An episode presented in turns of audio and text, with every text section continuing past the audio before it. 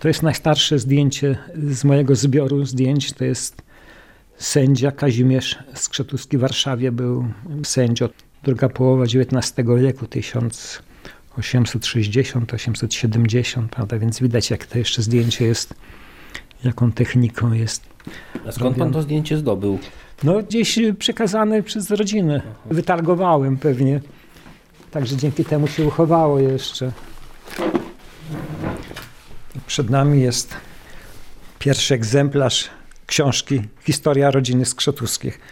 Rodzina mobilizowała mnie do tego, żeby spisać historie rodzinne, żeby to wszystko nie przepadło. No i parę lat temu wreszcie zdobyłem się i zacząłem zbierać dokumenty, zbierać wspomnienia osób z najbliższej rodziny.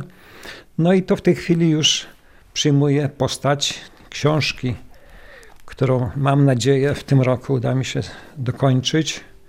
Znaczy jest to historia obejmująca okres od połowy XV wieku do 1945.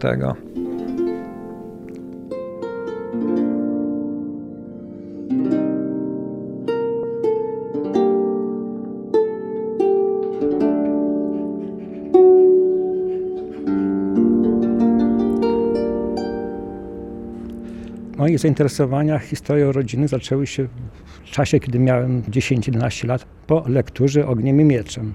Koniecznie chciałem wiedzieć, czy jestem potomkiem Jana Skrzetuskiego. Był to jakiś wzór rycerza, wzór wszystkich cnot, a jeszcze w dodatku przypadek człowieka, który nie tylko bił się dzielnie, ale również kochał. A że ten Skrzetuski w późniejszych już tomach trylogii miał mieć wiele dzieci, to więc mogłem być potomkiem jednego z synów Jana Skrzetuskiego. W okresie międzywojennym Olgierd Górka podważył autentyczność postaci, twierdząc, że to nie był polski rycerz, tylko że to był prawosławny Rusin, co było w sprzeczności z przekonaniami wielu innych historyków. Jeden z takich oponentów, dr Zygmunt Lasocki, postanowił sprawdzić, kim rzeczywiście był Skrzetuski. I udowodnił, że osobą, która stanowiła pierwowzór postaci Jana Skrzetuskiego, był Mikołaj, rotmistrz jazdy, który przedostał się przez błota i powiadomił króla Jana Kazimierza o sytuacji oblężonym z barażu. Mikołaj miał taki epizod, kiedy siłą chciał poślubić jedną z dam. Niestety mu się to nie udało, no i do końca życia był kawalerem, także nie mogę być jego bezpośrednim potomkiem.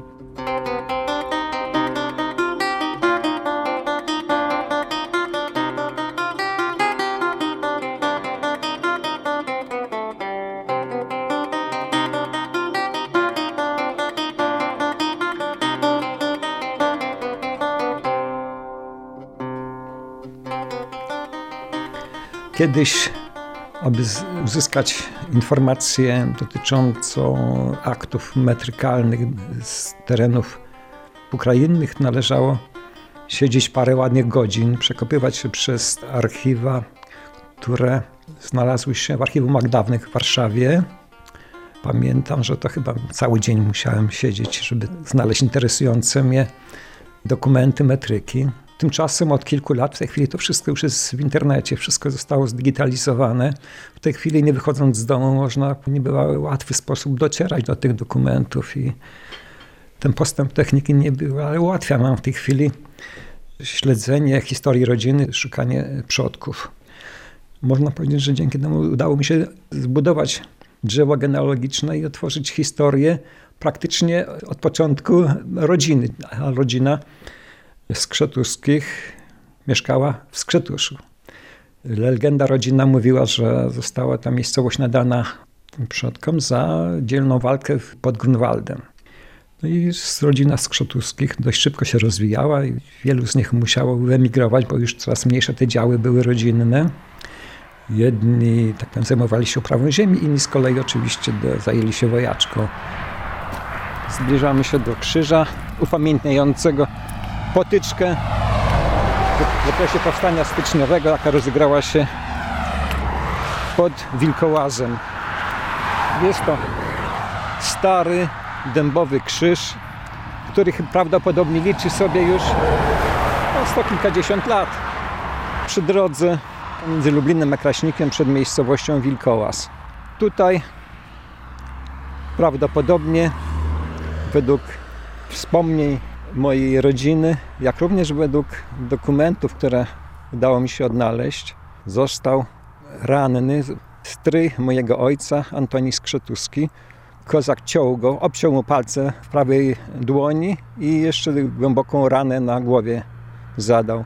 Także leżał po tej bitwie we krwi i kozacy uznali, że już nie żyje, dlatego mówię, jeszcze nie dobili go. Na szczęście przeżył to. Później już w okresie II Rzeczypospolitej marszałek Piłsudski nadał krzyż Virtuti Militari. Natomiast siostra stryjeczna mego ojca, już w wieku blisko 90 lat, złożyła oświadczenie, że kiedy była jeszcze dzieckiem, słyszała właśnie informację, że bitwa rozegrała się w pobliżu domu, w którym mieszkał Antoni Skrzetuski, że został właśnie ciężko ranny, a jego młodsi bracia donosili powstańcom amunicję. Miałem wątpliwości, ale kilka lat później znalazłem w internecie informację przez jednego z mieszkańców Wilkołaza, który zajmował się historią tej ziemi. Kolejne potwierdzenie. A jeszcze kilka lat temu na tym portalu Kresy pojawił się bardzo ciekawy fotoreportaż. Jest zdjęcie tego właśnie krzyża, koło którego stoimy, mocno zniszczony. Prawdopodobnie przydałaby mu się jakaś stalowa konstrukcja, która by go wsparła. Rzeczywiście byłoby to przykre, gdyby znikł tutaj z tego miejsca. Miejsce, które jak do tej pory chyba nie znalazło jeszcze upamiętnienia wśród historyków i warto by było, żeby również to miejsce znalazło się w historii powstania styczniowego na Lubelszczyźnie. Ciekawe, czy ten pan coś wie, co to za krzyż. Spróbuję go zapytać. Dzień dobry. Z jakiego to okresu ten krzyż jest? No jak ja to kupiłem, to już był prawdopodobnie przed wojną jeszcze kiedyś postawiony. A słyszał pan takie nazwisko Skrzetuski? Słyszałem. I Skrzetuski miał pole zaraz za nami, tam gdzieś wyurujemy te kule, tam mieli pole. Skrzetuski mieli tartak w Kraśniku. A z literatury gdzieś pan takie nazwisko Skrzetuski słyszał? No jak, przecież to był bohater narodowy. Był posłem, no i go złapał ten Chmielnicki, no i go tam trzymał, no potem wypuścili. To wiem. Panie Andrzeju, może pan podejść? Witam pana. Ja się nazywam właśnie Skrzetuski. W tym miejscu w czasie powstania styczniowego został ranny stryj mojego ojca, Antoni Skrzetuski. No, pan jest krewny z tymi Krzetuskimi, co tutaj ze Kraśnika, z tymi, tak? Tak. No ja powiem, ktoś mi się tak wydaje, taki wzrost takiego samego kręper. Przecież byliśmy tam u nich w tartaku. To był zapewne syn Antoniego Skrzetuskiego, tego powstańca. Dwóch mężczyzn. To był Tadeusz, taki niski. Niski, tak. I byłem u niego w Kraśniku też, bośmy mieli taką sokorę, tośmy u nich żnęli na deski koło 70 roku. I potem tu na polu też ojciec, mama rozmawiali się, bo to sąsiedzi w polu. Oni tam na polu, my tu przez drogę. Także ich pamiętam. Ciekawe. Jak to się historia łączy ze sobą różnych rodzin. A jeszcze chciałem wrócić do tego krzyża, bo pan Andrzej się obawia, że tu będzie droga szybkiego ruchu i że ten krzyż zniknie stąd. Ja już mam tam różnięte drzewo, 16 kwadraty takie, 4-metrowe. Już farbę kupiłem, będę malował i chcę postawić tutaj nowy, bo ten się wali. Już mam to przygotowane, bo się już się krzywi, to już tam zgnite. Od dołu już zmurszały jest. Już to było przyprawiane tu śrubami i tu dla swojego dziadka, który tu gdzieś go rozerwało albo go zastrzelili w 15 roku. Tu są okopy, tu są jeszcze odłamki pocisków, na polach tu wzdłuż wyłorują się takie kule austriackie, które mają o półokrągły i w środku jest ołów. I gdzieś tu kości leżą. I tu nie chcemy tej drogi, przecież mogło tę drogę zrobić od Sobieszczan tamtędy granicami prosto do Wilkołaza, do cmentarza. Musimy iść na drugą stronę. Tam do pani Sadowskiej. Tam mieszka taka starsza pani i z synem. tam dojazd to chyba... A o tu jest droga, o tu za ten dwa góreczek. Tu. O tym wałem jak jest to. Tak, tak. Dziękujemy bardzo.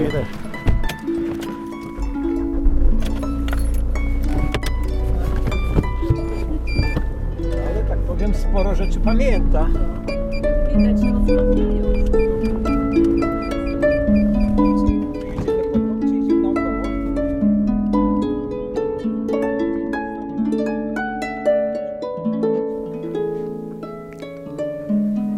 Niektórzy już znając, że zbieram dokumenty, przesyłają mi sporo informacji. Otrzymałem to od swego krewnego ze Szczecina, Krzysztofa Skrzetuskiego. Między innymi posiada komplet kilkunastu listów, które pisał nasz wspólny przodek Wiktor Skrzetuski, który miał na terenie Lubelszczyzny kilka dzierżaw. Jedną właśnie z nich był Wilkołaz, który stworzył około 100-konny oddział. Wyjechał na Węgry w okresie Wiosny Ludów. Tam wpadł w ręce korpusu ekspedycyjnego rosyjskiego. Był więziony. 2 lata przesiedział na Zamku Lubelskim. Zresztą w ogóle Zamek Lubelski jest związany z rodziną Skrzetuskich, bo na tym samym Zamku Lubelskim w okresie II wojny światowej był kolejny brat stryjeczny więziony, Jan Skrzetuski. Stąd został wywieziony później do Oświęcimia i tam został zamordowany w Oświęcimiu. No i w 1945 na tym Zamku Lubelskim siedział już mój ojciec. W czasie okupacji pracował w cukrowni Garbów, ponieważ był inżynierem. No to tam pełnił jakąś funkcję kierownika technicznego. No i został na początku 1945 roku, no to już było za władzy radzieckiej. Został oskarżony o rzekomą współpracę z okupantem hitlerowskim. Przesiedział chyba pół roku na zamku. Też troszkę mam jego wspomnień z tego okresu. Na zamku to więźniowie byli trzymani w tej baszcie w niesłychanie ciężkich warunkach. Było tak gęsto, że tam było tak dużo ludzi, że jak spali, to musieli wszyscy leżeć na jednym boku. Kiedy doszło wreszcie do rozprawy, no to muszę powiedzieć, że to rzeczywiście jakiś był cud. W okresie okupacji ojciec był jednym z nauczycieli tajnego nauczania. Miał zajęcia z matematyki, geometrii, z tych przedmiotów ścisłych, bo był inżynierem mechanikiem. W każdym razie cała sprawa zakończyła się bardzo pozytywnie. Po prostu ci, którzy oskarżali ojca, odwołali swoje zeznania, zostali zmuszeni do takiego. A ci, którzy świadczyli za nim, właśnie wykazali, że to niezwykle patriotyczną postawę wykazywał. Także to niesłychanie pozytywne zakończenie, mimo że mogło się wydawać, że za takim oskarżeniem może pójść najwyższy wyrok. To jaki wyrok dostał? No, zresztą był niewiniony. Tak nawet adwokat, który bronił ojca, mówi, że to pewnie zostało wymodlone. Taki rozwój sytuacji, że tak zakończyła się ta sprawa. Gdyby zakończyło się to wyrokiem, to by mnie nie było w tym miejscu, prawda? Tak się składa, że 17 czerwca, a nie tylko są moje urodziny, ale również urodził się Michał Żebrowski. Oczywiście nie w tym samym roku, ale taka była zbieżność czasu, kiedy to odtwórca roli Jana Skrzetuskiego okazało się, że obchodził urodziny tego samego dnia. No to taka ciekawostka. Inne ciekawostki dotyczą mojego ojca. Zdjęcia z czasów gimnazjum w Hrubieszowie, klasa maturalna. To było męskie gimnazjum, do którego chodził też profesor Zin, znany nam również. To jest dyplom Politechniki Lwowskiej w 2 egzemplarzach. Paweł Skrzetuski ukończył studia mechaniczne w Wydziale Mechanicznym w grupie maszynowym, grupie lotniczej. Egzamin dyplomowy z ogólnym wynikiem bardzo dobrym. Złożył dnia 7 września 1939 roku, czyli już po wybuchu wojny. To są jego dokumenty, to są wpisane jego stopnie, czyli po prostu indeks. Tu są wpisy profesorów, którzy zostali zamordowani. Później kilku profesorów zostało zamordowanych. Później przez Niemców. Także to są cenne pamiątki po ojcu. Po wojnie chciał się zatrudnić w Świdniku, ale jakoś do tego nie doszło, także to była zawsze taka jego wielka miłość, lotnictwo. Nawet jeszcze dziś mam zdjęcia jak z czasów tych studiów we Lwowie, jak gdzieś na jakimś szybowcu lata w okolicach Lwowa. Natomiast ojciec trafił z kolei do cukrownictwa i później z kolei ja trafiłem niejako, prawda, po ojcu, przejmując podobną profesję. Z racji swojego wykształcenia w cukrowni zajmowałem się komputeryzacją, wprowadzaniem nowych technik. Więc moim zadaniem było zarówno programowanie, jak również obsługa samego sprzętu. Także pełniłem funkcję konserwatora systemów komputerowych, później programisty. Ale na początku nic nie zapowiadało, że będzie pan miał wykształcenie techniczne, że w tą stronę pójdzie, bo mama wysłała pana do szkoły muzycznej. Miałem podobno dobry słuch. Efektem tego było, że zostałem skierowany do klasy skrzypiec. Fakt grania na skrzypcach okazał się troszkę za ciężki dla mnie. Te skrzypce były za duże, ręka była za słaba, no i w końcu musiałem zrezygnować. Już nie zostałem muzykiem. W okresie studenckim śpiewałem w chórze już tak pewnie żyjącego maestro Kazimierz Górski, który prowadził chór i KUL-u i UMCS-u, także śpiewałem w tych chórach. Pamiętam nawet wyjazd do Łodzi, chyba jakiś taki teleturniej był między uczelniami, tam też właśnie ten chór Kazia Górskiego tam występował. A jacyś skrzetuscy mieli talenty muzyczne? Może nie tyle skrzetuscy, ale rodzina Kaczorowskiej, czyli rodzina mojej mamy. Moja mama grała na gitarze. Z kolei moja ciocia Julia, czyli siostra mojej mamy, Julia Kaczorowska, po mężu Bauerowa, miała wykształcenie muzyczne. Prowadziła wielki chór w Zamościu, który, pamiętam, w latach 50. w jakimś takim konkursie ogólnopolskim zajął 3. miejsce, że tylko wyprzedził chór Stuligrosza i zespół mandolinistów Ciukrzy z Łodzi.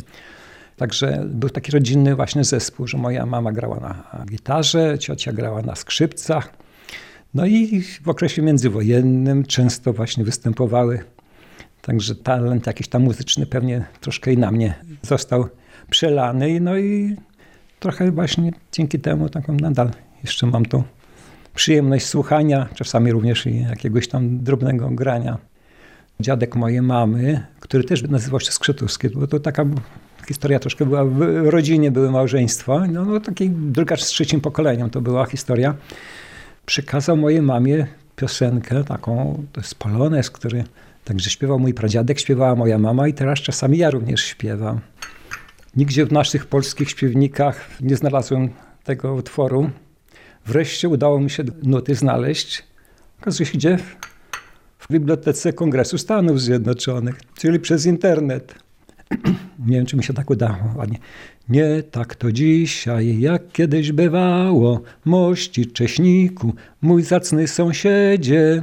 Było złota dużo, wydatków mało, piło się własny miodek przy obiedzie. Dawniej wiedziano, komu się ukłonić. Pan szedł w kontuszu, a sługa w kubraku. Dzisiaj pomyłki trudno się uchronić, bo pan i sługa zarówno we fraku. Gdzieś się podziała polska gościnności, którą się nasi ojcowie szczycili. Szczęśliwy Polak, gdy przyjmował gości, na klęczkach błagał, by jedli i pili. Dzisiaj, gdy przyjdziesz, to ci nic nie dadzą, a jeśli dadzą, to wypadek rzadki. O różnych sprawach do północy radzą, wreszcie podadzą szklaneczkę herbatki. Koniec. Brawo. Dziękuję. Także należy. Muszę troszkę przepić. No i właśnie taką. Oczywiście to jest to rytm poloneza.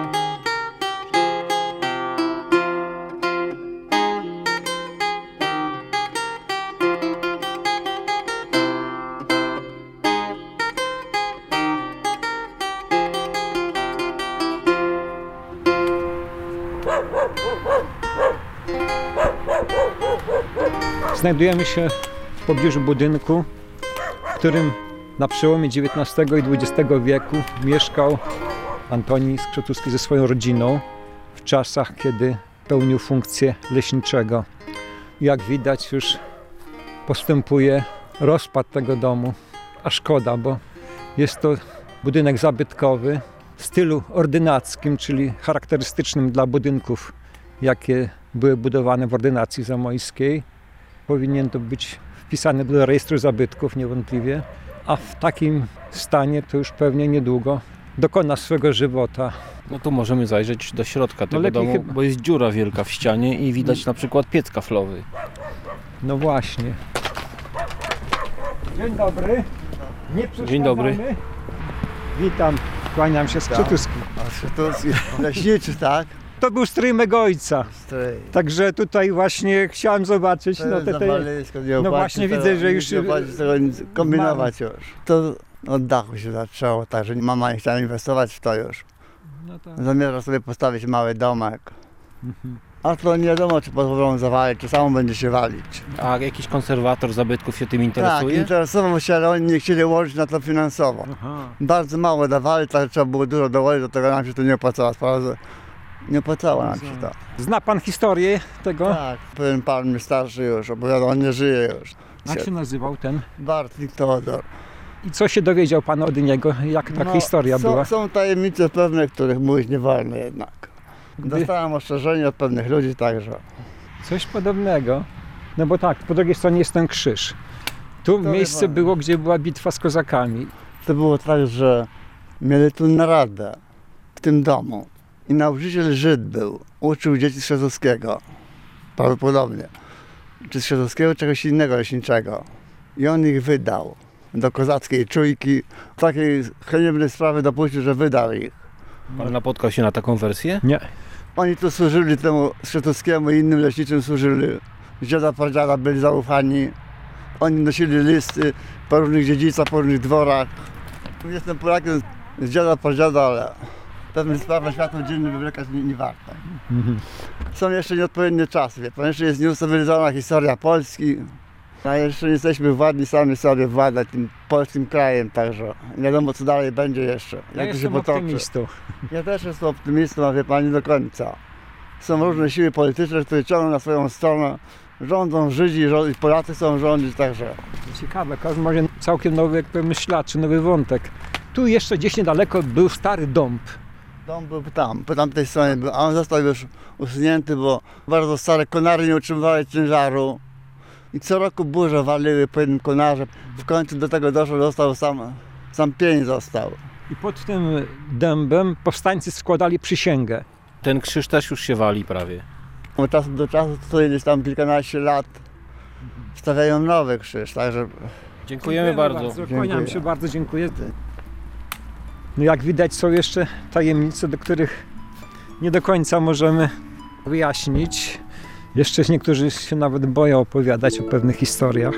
Mimo że 150 lat minęło. No o to chodzi, to jest troszkę nawet rzecz zaskakująca, że jeszcze po tylu latach niektórzy obawiają się przedstawić całą prawdę o wydarzeniach z tamtych czasów.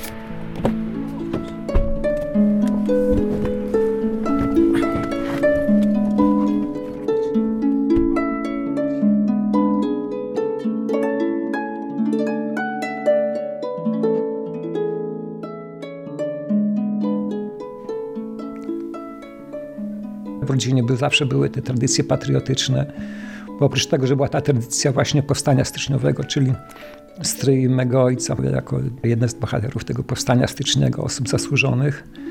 Oprócz tego tradycje walki niepodległościowej były silne. Mój stryj, czyli brat ojca, zginął w Warszawie na Woli. Był oficerem najpierw NSZ-u, później Armii Krajowej. Także przepadł bez wieści. Wiadomo było już wtedy, że był na Woli wtedy, kiedy doszło do tej tragedii, do masakry mieszkańców Woli. Harcerstwo to była taka pierwsza szkoła również z takiej zaprawy. Wtedy to były też koniec lat 50., czyli było odnowione było to harcerstwo, czyli znowu był powrót do tradycyjnego przyrzeczenia, prawa harcerskiego. Także na pewno Temu okres działalności w harcerstwie jakoś tam przyczynił się do kształtowania samej postawy. No wiem, że byłem dumny z tego, że mam ten krzyż harcerski. No na pewno to była jakaś wielka też jakaś taka radość, prawda, dla mnie.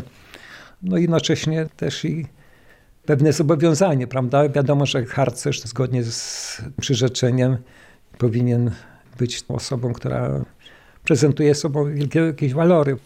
Także na pewno było to jakiś element, który ważny był dla mnie, łącznie z tymi tradycjami rodzinnymi. Na pewno to jakoś mnie skłoniło do jakiegoś aktywnego zaangażowania się w okresie Solidarności, do tego, żeby jakoś tam aktywnie się włączyć te przemiany w Polsce, jakie miały miejsce w latach 80-81. Na początku września 80 roku, to nawet z polecenia dyrektora, pojechałem do Pruszcza Gdańskiego, żeby zasięgnąć informacji, co się dzieje, jaka sytuacja jest. No i to już było po podpisaniu porozumień tych sierpniowych. No i okazało się, że jest inicjatywa, żeby powołać taką strukturę obejmującą cukrownię. I jeśli chodzi o cukrownię Lublin, to nawet takie było przeprowadzone głosowanie, czy chcemy zakładać ten nowy związek. No i praktycznie zdecydowana większość opowiedziała się za takim rozwiązaniem i dzięki temu w cukrowni powstała tylko jedna organizacja, tylko Solidarność powstała.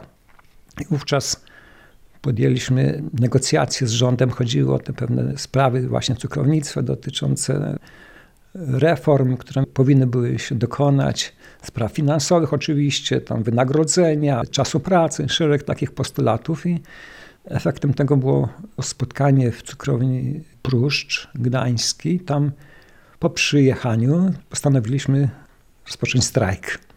Dom Kultury w Pruszczu Gdańskim stał się miejscem, gdzie przez kilkanaście dni okupowaliśmy ten budynek, w którym spotykaliśmy się z przedstawicielami rządu, z Ministerstwa Rolnictwa.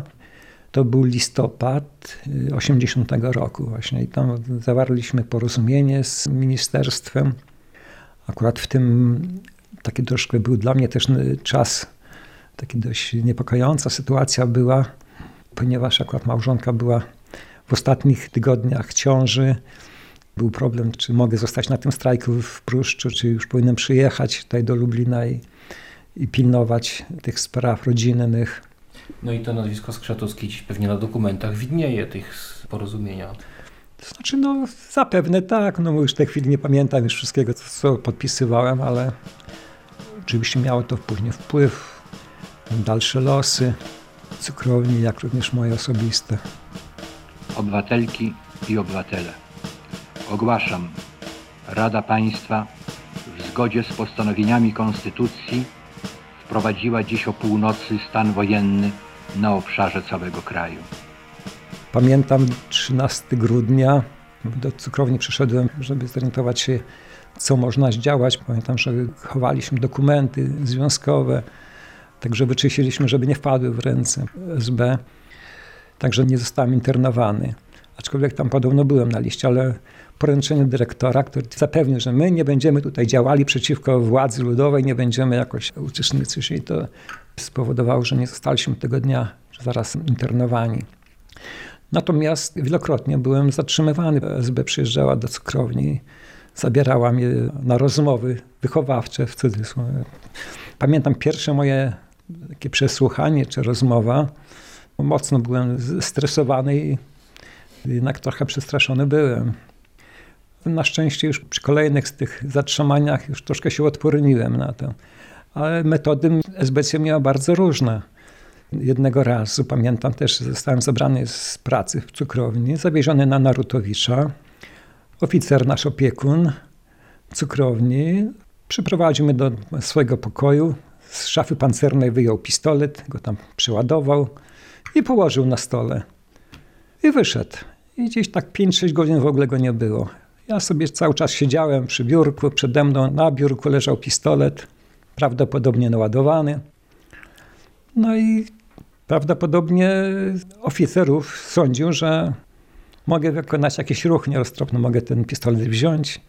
Zostałyby odciski palców, ewentualnie w stanie jakiejś depresji mógłbym czy próbować się zastrzelić, czy strzelać do niego, gdyby wszedł. Tak, no mówię, ale jakoś wytrzymałem to.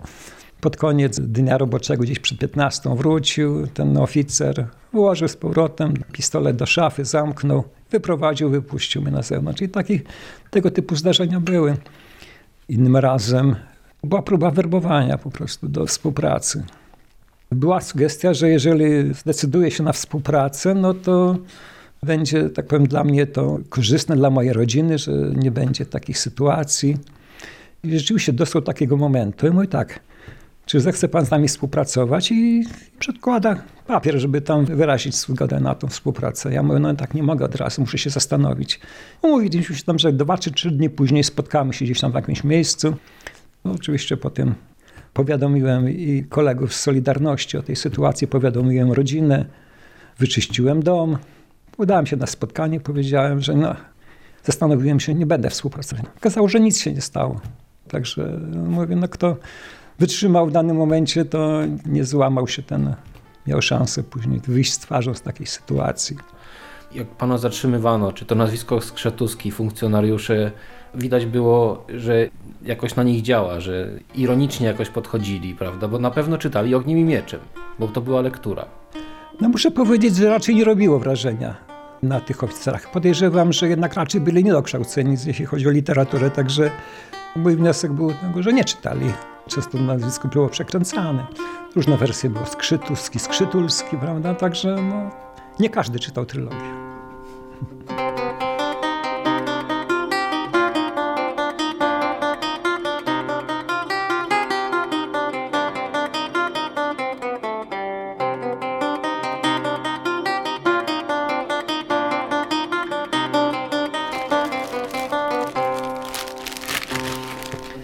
Mam dokumenty innego Skrzetuskiego, który tutaj związany był z Lublinem.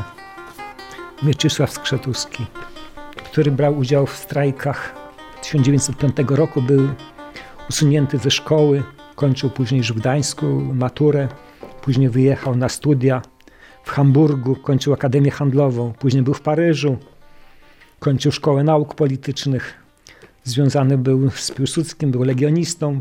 Takie świadectwa, tak? Tak, to są świadectwa ukończenia nauk w tych akademiach. Jedno jest po niemiecku, jedno jest po francusku. Także to są takie dość cenne pamiątki rodzinne. To jest jakaś kartka pocztowa? Tak, kartka pocztowa z Paryża. Właśnie Mieczysław Skrzetuski przysłał do rodziny, do Lublina. Z tego to ciężko czytać, ale mam to. Pisze Mieczysław Skrzetuski do swoich rodziców. Kochani, zbliżają się święta. Tak mi żal, iż nie będę w gronie waszym. Zazdroszczę wam 3 rzeczy. Savoie, śniegu białego, pieca ciepłego i strucli z makiem. Pisze mama, iż ze smutkiem musi się wyżyć z teatru. Ponieważ lubię bardzo sztukę, więc chodzę czasami do teatru. Byłem wczoraj na dramacie w teatrze znanym na cały świat. Jego nazwa Sara Bernard. Grała też i sama Sara. Wszechświatowa artystka. Mimo 64 lat wyglądała jak zjawisko, a gra jakżeż cudnie. Dekoracje przepiękne, artyści grają bez krytyki i bez suflerów. Rzecz piękna. 1909 rok. Kiedy ta chęć poszukiwań informacji o Skrzetuskich powróciła? No najpierw to były te pierwsze lata, młodzieżowe lata, poczynając od tych pierwszych klas szkoły podstawowej, kiedy przeczytałem Ogniem i Mieczem. Udało mi się zebrać troszkę materiału, dokumentów, prawda, tych swoich różnych cioć. Nawet jedna z seniorek rodu przysłała takie drzewo genealogiczne, które sięgało połowy gdzieś XVIII wieku. Później nastąpiła jakaś dłuższa przerwa i dopiero chyba na początku lat 90. pamiętam swoje spotkanie z jednym z znajomych. Wówczas był wicedyrektorem Wojewódzkiej Biblioteki im. Łopacińskiego. Pan Waldemar Jackson, chyba w tej chwili jest burmistrzem Świdnika. I on powiedział, że sam zbierając jakieś materiały dotyczące jego rodziny, znalazł w takich publikacjach, które się nazywały Miesięcznik Heraldyczny, informacje o rodzinie Skrzetuskich. Wykonał kopię tych dokumentów. Były to publikacje doktora Zygmunta Lasockiego, który znalazł Mikołaja tego Skrzetuskiego, czyli tego prawdziwego bohatera. Stwierdził, że jeżeli rodzina chce więcej wiedzieć, co się o historii rodziny, niech sama się zacznie tymi poszukiwaniami. No i wtedy wróciła jakby chęć zbierania danych, szukania. Szukałem wtedy informacji w encyklopediach, w książkach. I udało mi się zebrać kolejne ciekawe dokumenty, kolejne pamiątki rodzinne, które zostaną wykorzystane właśnie w tej publikacji. Już na ukończeniu jest ta moja praca. Jeszcze trzeba uzupełnić o pewne materiały takie ikonograficzne. Na przykład jeszcze myślę, że wybrać się tutaj do kościoła pobernardyńskiego, prawda, bo tam związana była pewna postać znana tutaj w środowisku lubelskim, czyli Józefa Skrzetuskiego, który był marszałkiem Trybunału Lubelskiego i który był jednym z współzałożycieli takiego Bractwa Świętego Iwona. To było coś w rodzaju takiego cechu prawników, które to bractwo powstało właśnie tutaj przy kościele. Kończąc te swoje wspomnienia, po prostu chciałbym zachęcić wszystkich, którzy mają jakieś dokumenty, mają jakieś wspomnienia rodzinne, pamiętniki, żeby to gromadzili, żeby to zechcieli jakoś opracować. Jest to cenny wkład do historii Polski. Na historię Polski składają się właśnie historie naszych rodzin. I bardzo ważne, żeby te wszystkie dokumenty, wszystkie pamiątki zostały zachowane, żebyśmy mogli je przekazać swoim potomnym. Wiadomo, jak wielkie straty materialne w dziedzinie kultury, sztuki poniosła Polska w okresie wojen. Dlatego zawsze apeluję o to, żeby pamiętać o tych naszych przodkach, by pamiętać o tych naszych śladach kultury materialnej, żeby to nie uległo zniszczeniu, żebyśmy mogli przenieść to również do następnych pokoleń, żeby nasza przyszłość opierała się o to, co było w tej naszej przeszłości, żeby to tradycja przechodziła z dziadów przez nas na nasze następne pokolenia, na synów i wnuków. To będzie tutaj. No to jest mój syn Tomasz Skrzetuski, który właśnie w okresie jeszcze studiów i parę lat później jeszcze był członkiem tej Roszczańskiej Straży Przyrody. No i tutaj oddział, chyba który nawiązuje do 25 Pułku Łanów, chyba wielkopolskich, i to jest właśnie strój odpowiadający tej formacji, te barwy. No i jak były uroczystości 3 maja, 11 listopada właśnie taki oddział tych na konikach maszerował przez krakowskie przedmieście. Tu widać pomnik Unii Lubelskiej. Tak. Tu zbierali się na Placu Litewskim. Jeszcze mamy tutaj parę innych zdjęć.